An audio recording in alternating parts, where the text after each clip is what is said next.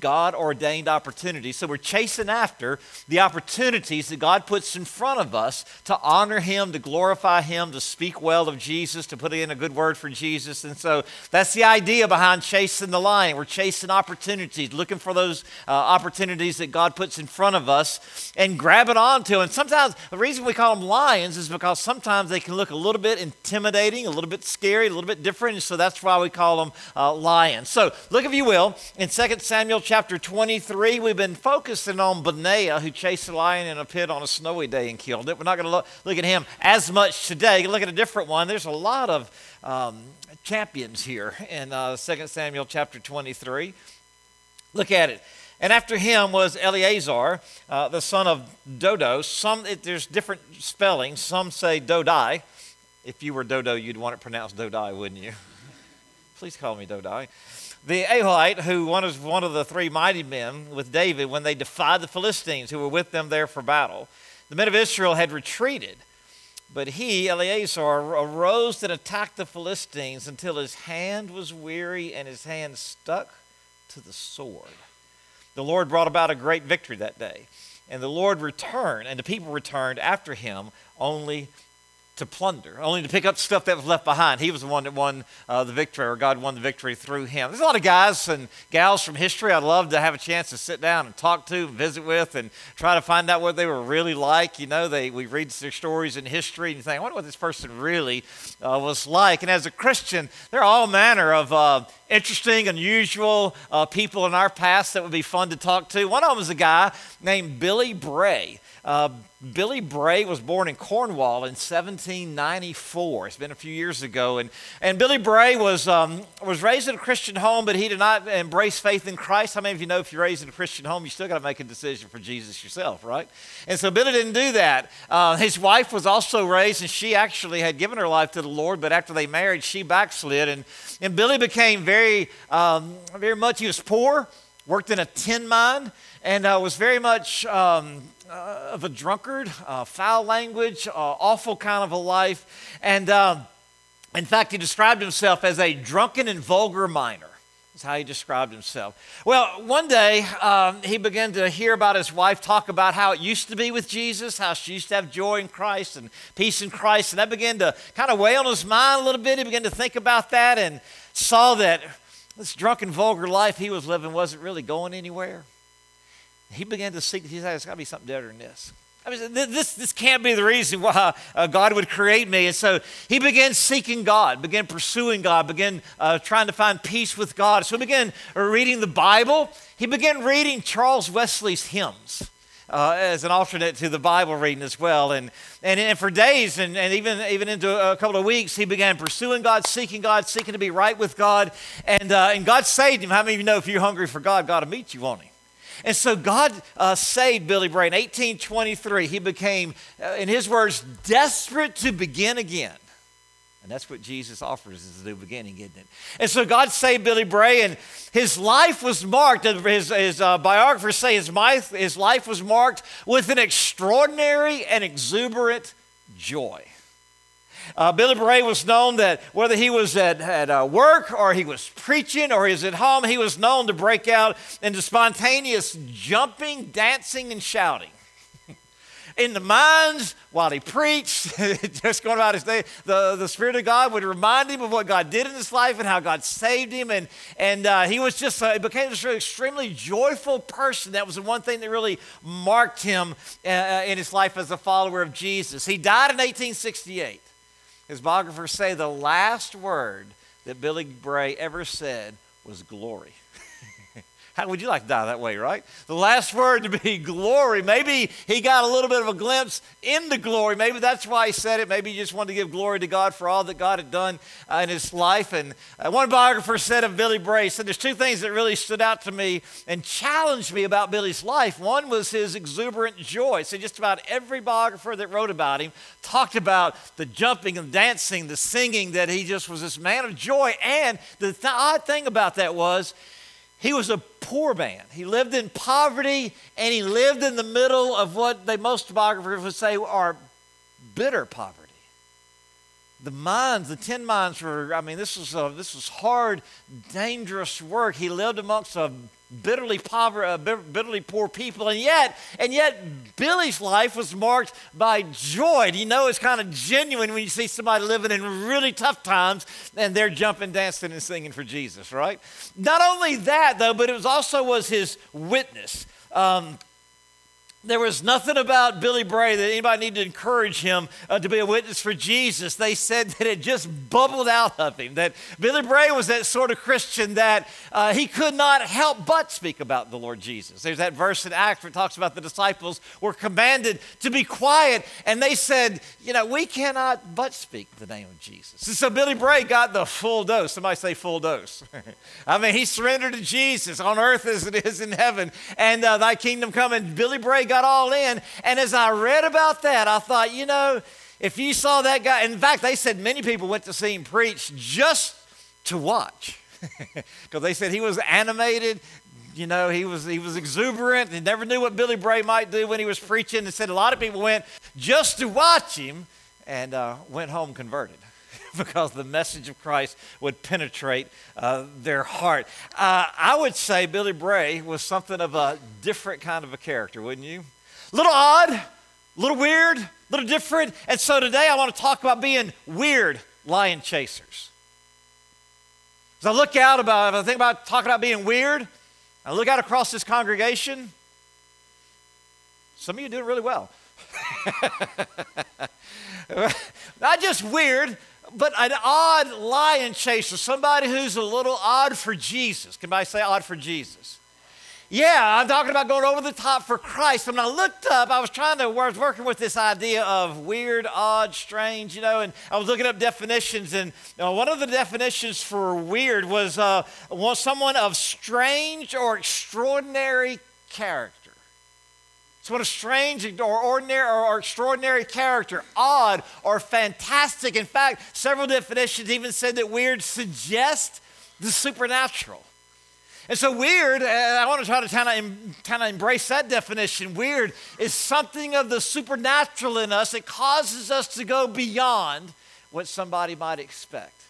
And how many of you know Jesus went beyond what was expected for us? Amen absolutely went beyond what was expected for us. And so we want to be infatuated with Him, enthralled with Him, and love with Him so much that we're willing to be thought a little bit odd, a little bit weird, a little bit strange by the world who hasn't been saved, who hasn't been converted, who hasn't received Christ into their life. When you look in 2 Samuel 23, some odd dudes in this, in this passage of Scripture right? Some odd dudes this passage of scripture. You got Benaiah chase a lion into a pit on a snowy day. Uh, you got Shammah that we looked at last week, defended his pea patch because he was tired of getting run out of his uh, pea patch. We looked at Josheb-Basshebeth, who killed 800 men at one time. So that's a pretty good battle there. And today, today we're looking at Eleazar, who the Bible says that the army retreated, Eleazar stood. Doesn't tell us how many people he killed, but he, he went to war so long, he fought so hard that some translations said his hand froze to the sword.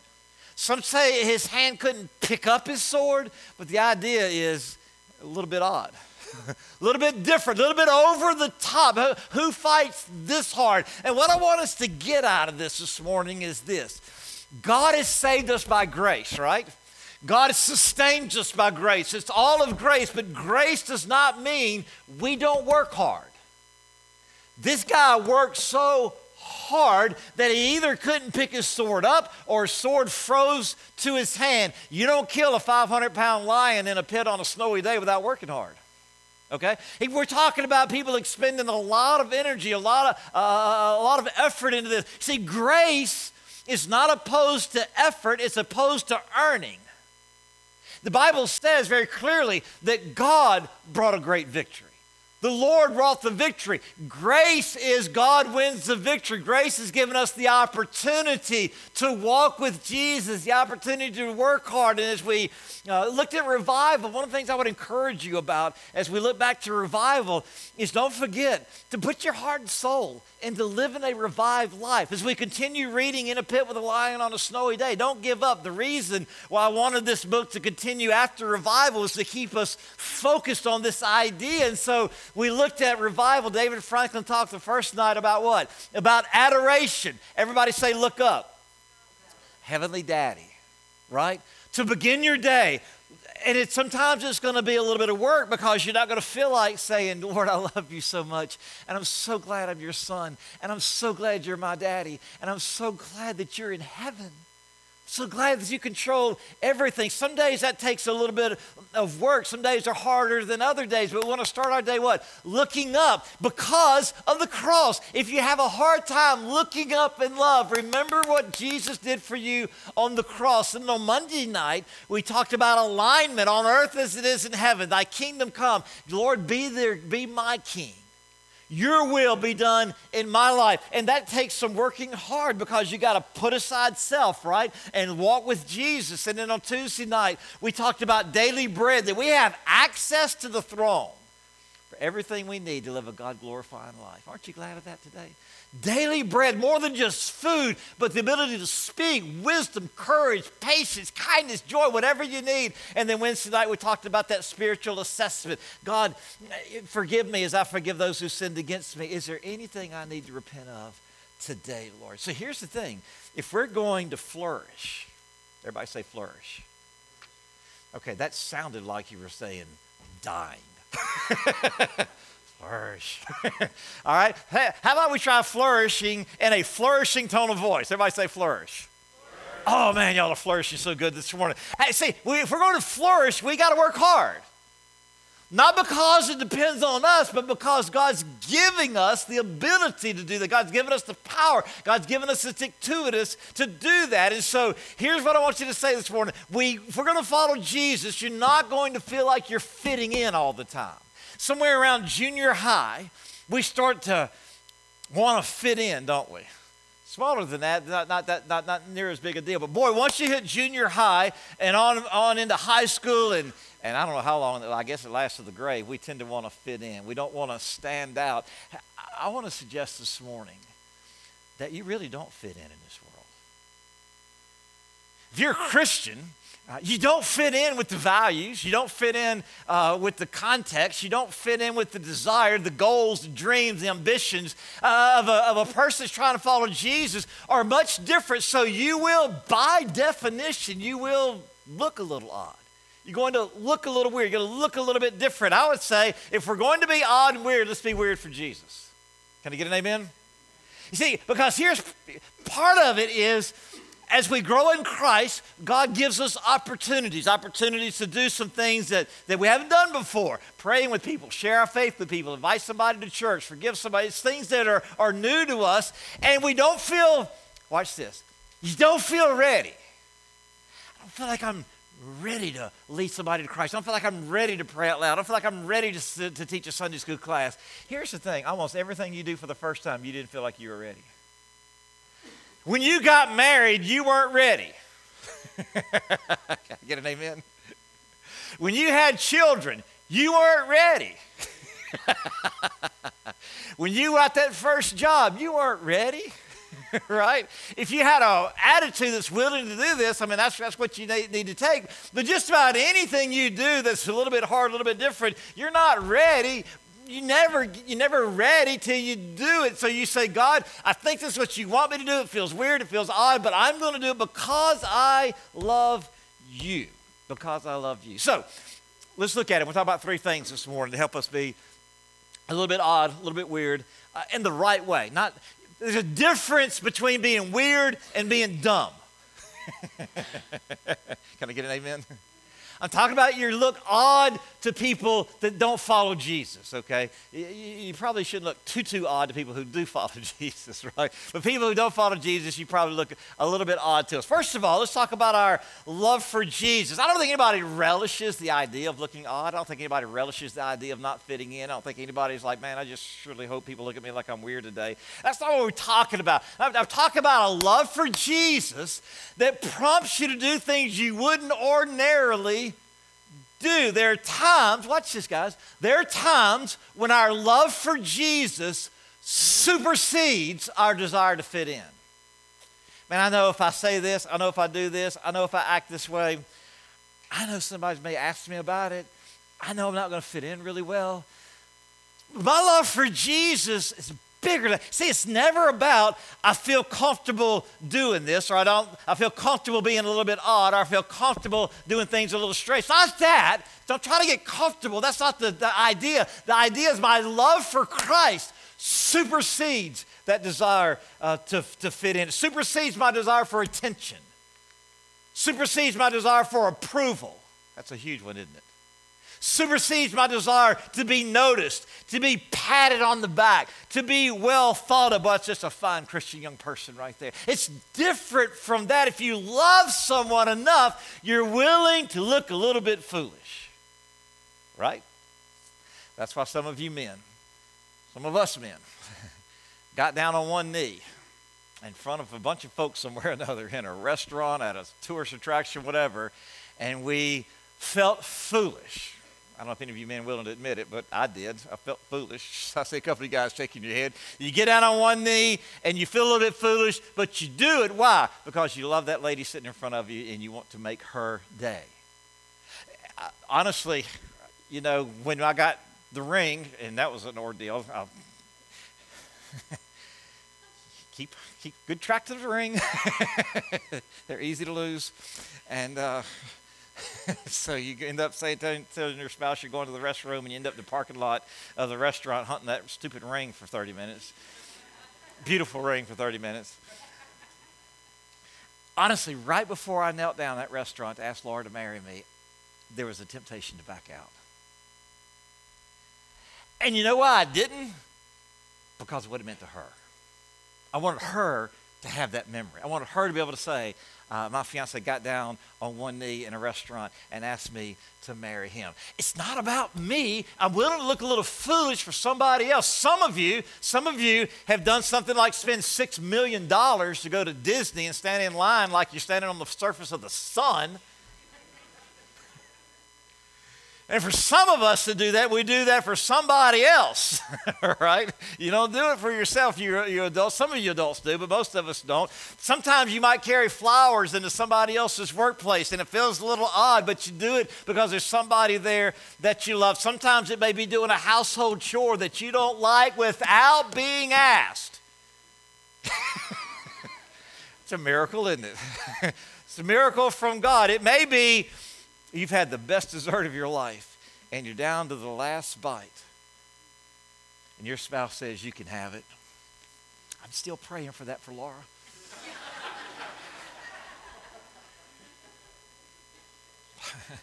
I heard about one guy that when he, he, uh, he had his, uh, it wasn't his fiance yet, but his girlfriend uh, over and he cooked for her. And he cooked a pasta dish. And y'all, on every piece of Corzetti, I don't know what kind of pasta that is, but I'm assuming it's a fairly good sized piece of pasta. On every piece of pasta, it said, Laura, will you marry me? I'm so glad you said no. No, it's a different Laura. different Laura on every piece of pot. That had to take, that's odd. that's a little weird. That's a little different. Takes a little time. But he didn't do it, whoever it was, didn't do it, I don't think, for himself. He did it for somebody else. Listen, guys, if you love something, it'll cause you to go a little bit over the top sometimes. I mean, if love won't, what will? If love's not going to cause you to go over the top. Love's not going to cause you to be a little bit odd. What in the world will cause you to be a little bit odd? See, we'll go a little bit over the top, be a little bit odd to kill a deer. For those of you who don't deer hunt, you probably do think sitting in a tree when it's 30 degrees is a little odd. Anybody? somebody would somebody feel like that's a, a little bit odd. Uh, we might we might do something a little bit odd to be able to watch the ball game to be able to save five thousand dollars. Okay, I've I've got folks in my Sunday school class that take take a bite out of a dead fish floating in a pond for thousand dollars. So we talked about Sunday school this morning. What y'all talk about? I mean, there's some things that cause you to do things a little bit, a little bit odd, a little bit different, a little bit weird. But love ought to be the main one. When you look in the Bible, and you look at guys like Benaiah, and you look at guys like Eliezer and Joshua Basshebeth, and you look at people like David who fought a giant. You look like people like Esther who risked her life as queen for her people. You look at people like Daniel, who's going to take a nap with the lions. He doesn't know how this is all going to go. You look at people like Paul, who goes city to city to city, being persecuted because he loved Jesus. He can get out of that. He doesn't have to do it, but because he loved Jesus. You look at a guy like Billy Bray, who dances, shouts, and jumps for Jesus. Well, let me ask you a question, and I want you to be serious with yourself. When's the last time? When's the last time that your love for Jesus caused you to do something that's a little bit odd? When's the last time? And I'm talking about being weird. I'm not talking about just being weird for weird's sake. I'm talking about when's the last time you obeyed God? You followed an opportunity that to somebody that's not a Jesus follower, okay? Somebody's not a Jesus follower, they say, man, that, that's a little bit different. I was talking to David Franklin when he was here one day, and we were talking about various things, and we, um, uh, come on, somehow or another, we got on the topic of sometimes we'll go out to eat, we'll ask the waitress, Can I pray for you? You know, and so I mentioned to David, I said, Yeah, a lot of times uh, when I ask people that, they'll say, No thanks, I'm good. And he said, You know, what I've started doing? I said, What? He said, I've started doing this. He said, Sometimes when a waitress comes by, I'll say, Can I ask you one of the craziest questions anybody's ever asked you? And so They usually say yes. And he said, I'll say something like this If God we're going to answer one prayer for you, just one prayer. What would you want him to answer? And he said, I tell him, now I'm, I'm being real. It's not, not a million dollars, not world peace. For real. If there's one prayer that you pray that you'd really like God to answer, what would you ask him to pray? What, what, would you want God to answer? And so I was at a restaurant the following week, and uh, the, the lady came by. It was after we'd already said our blessing and things, so it wasn't really, uh, my little spiel wasn't really going to work. And so I thought about what David said, and it felt odd and it felt weird, and I decided to do it anyway. And I said, Ma'am, can I ask you something a little bit odd? I didn't say the craziest thing you've ever heard. That's not my personality. Uh, can I ask you something a little bit odd, a little bit different? Maybe you haven't been asking in a while. She said, what's that? I said, well, if God was asking one prayer for you, what would you want him to pray? I said, not world peace, not, not you know, million dollars, for, for real. And y'all, she teared up. And she said, if God answered one prayer, it'd be my family member that has breast cancer. That'd be my one prayer. And I said, Well, ma'am, every time I think about you, that's what I'm going to pray for. You can just, in your silence of your heart right now, lift up that lady's uh, situation and pray for her right now. And next time I go to that restaurant, I'm going to tell her I had a whole church full of folks pray. And we won't know your name, but we, we still prayed for you. You see, guys, lion chasers don't focus on what they can't do, but what they can do. What can what opportunity is there? What opportunity is right in front of you that you can grab onto and say, this is an opportunity to love somebody, serve somebody, share with somebody, encourage somebody, pray for somebody. You got all those one another's in the Bible. And honor, pray, encourage, serve, love, forgive, all those one another. These are opportunities every day that comes our way for us to share Christ with somebody. So lion chaser, don't, don't focus on what you can't do. What can you do? What can you do for Jesus? And remember, it's better to stand out than to fit in. Amen? So, are you living your life in a way that's worth telling stories about? It's one of the things that I love about Mark Batterson's books. He always encourages people to reach out for the opportunities, accumulate possessions, accumulate experiences, not possessions, build memories, not possessions, do things that are worth telling a story about. Don't accumulate possessions, accumulate Jesus experience. So, number one is your love. Your love supersedes your desire to fit in. Number two is your loyalty okay? Your loyalty. Hey, there are times when our love for Jesus supersedes our desire to fit in, but there's also times when our loyalty, everybody say loyalty. Our loyalty to Jesus supersedes our desires to fit in. You see, our love for someone can shift our loyalties. Um, several years ago, um, Joel asked me a question. He said, uh, I don't think I've shared this with y'all before, but it makes a good point right here he said something like, If I go to Auburn or Alabama, are you going to pull for them in football? And I said, No. he said, Well, um, if I am the star quarterback, one of those teams, would you pull for them? I said, I'll be the biggest fan in the state. Alabama Auburn stickers on the car in front of the house, have a life size uh, uh, uh, cutout of Hugh Freeze or Nick Saban in my office. I mean, and I'm all in. I'm all in. Why? Because my loyalty to my son way supersedes any kind of college football stuff, right? See, your loyalty is driven by your love. Your loyalty is driven by your love. And here's the thing Jesus is going to be loyal to you. That's what it's built on. The morning I was working on this message around Tuesday morning this last week, in my quiet time, I read the following uh, verse, 1 Corinthians 1 9. Read it in the message, I read it in several translations. The message really stood out. Look at what it says God who got you started in this spiritual adventure, I love this, God got you started, He saved you, shares with us the life of His Son and our Master Jesus. Watch this. He will never give up on you. Never forget that. Why won't God give up on you? Because He loves you.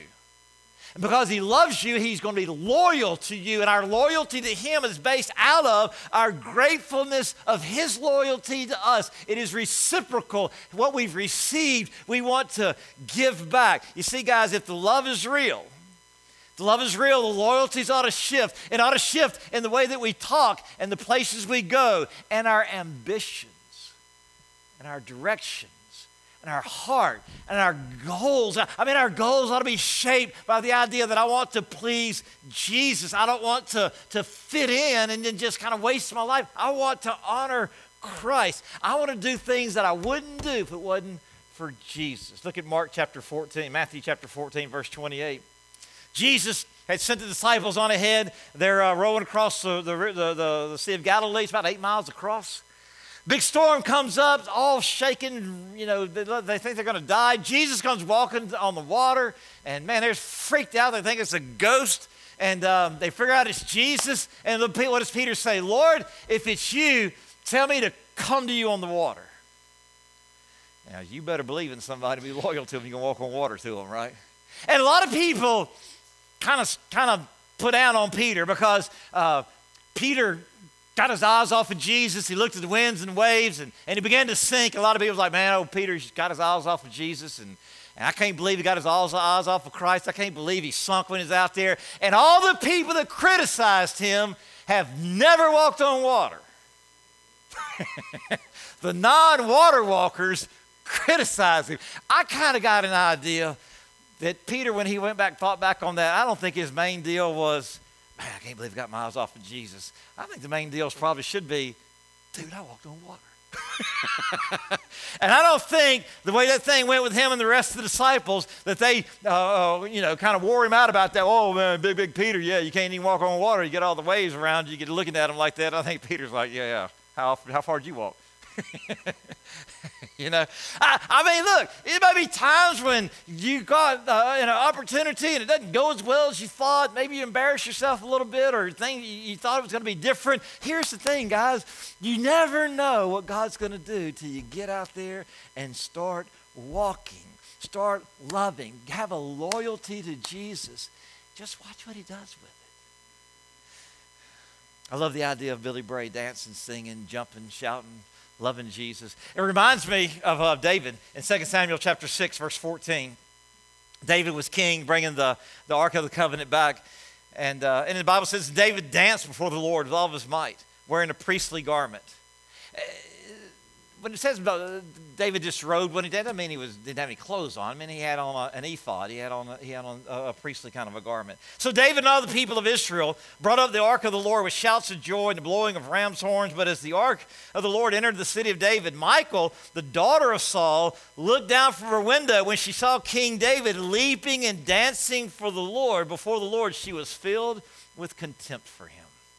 She looked down on him. Oh man, you're supposed to look more dignified more respectable, a little more responsible, a little more, look a little bit more kingly. You know, she, she, she grew up. She's the daughter of Saul. She knows how the protocol goes. She knows how the decorum is supposed to be. She, she had a, has an idea of how kingly things go. David's a little bit undignified. And David said, I'm going to be more undignified than this. he ain't seen nothing yet. And what is he saying? My love for God. Look what God has did in my life. I can't restrain my joy in Jesus. My, my loyalty, my loyalty is not first of all to you, my loyalty is to Christ. And it just hit me. My quiet time this morning, out of Luke chapter 14, Jesus said, If you don't hate your father, and your mother, and your sisters, and your brothers, you cannot be my disciple. And we know it doesn't mean literally hate because he says what? Love your neighbors yourself, right? So it can't mean hate. It's saying what? That your allegiance, your loyalty to Jesus is to supersede all other loyalties. It changes who we are, it changes what we're like. And uh, it, I got tickled this morning when one of our church members runs to me and said, not run, but sees me, face aglow, big, huge smile, and she says, my daughter turned 18. She can go to jail with me tonight. That's a little odd, isn't it? a little odd, a little different, a little weird. But, you know, she's not running drugs or anything, but she's going there to minister. I mean, how cool that mom is so excited about the jail that the daughter wants to be a part of that. How cool is it that the daughter's loyalty to Jesus is such that she wants to go to the jail to minister to people? We're talking about a shifting of loyalties because of our love. And last of all, it leads us to the lifting up of Jesus lifting up of Jesus. See, we, we first of all, our love for Christ supersedes our desires to fit in. Our loyalty to, to Jesus supersedes our desires to fit in. And then our willingness to lift up Jesus. There are times when our desire to lift him up is going to supersede our desire to fit in. There's going to be opportunities for you to praise God during the coming week opportunities for you to speak well of Jesus, to put in a good testimony for Jesus. And for most of us, listen to me, if you've been daydreaming or you got your mind kind of wandered a little bit, look back, look back real quick. When you get that opportunity to share a word about Jesus this week, one of the biggest temptations for you to back out of that is going to be, I want to fit in. I don't want to stand out. I don't want to look weird. I don't want to look odd. Listen, guys, there's times when our desire to lift up Jesus ought to supersede any desire to fit in. So here's your weekly growth suggestion. You ready for it? Read chapter 9 of In a Pit with a Lion on a Snowy Day. We're still doing that. Read the Lion Chasers Manifesto. And here's the thing be open, be ready, be looking for God to lead you to do something that you might feel a little bit weird about it and do it.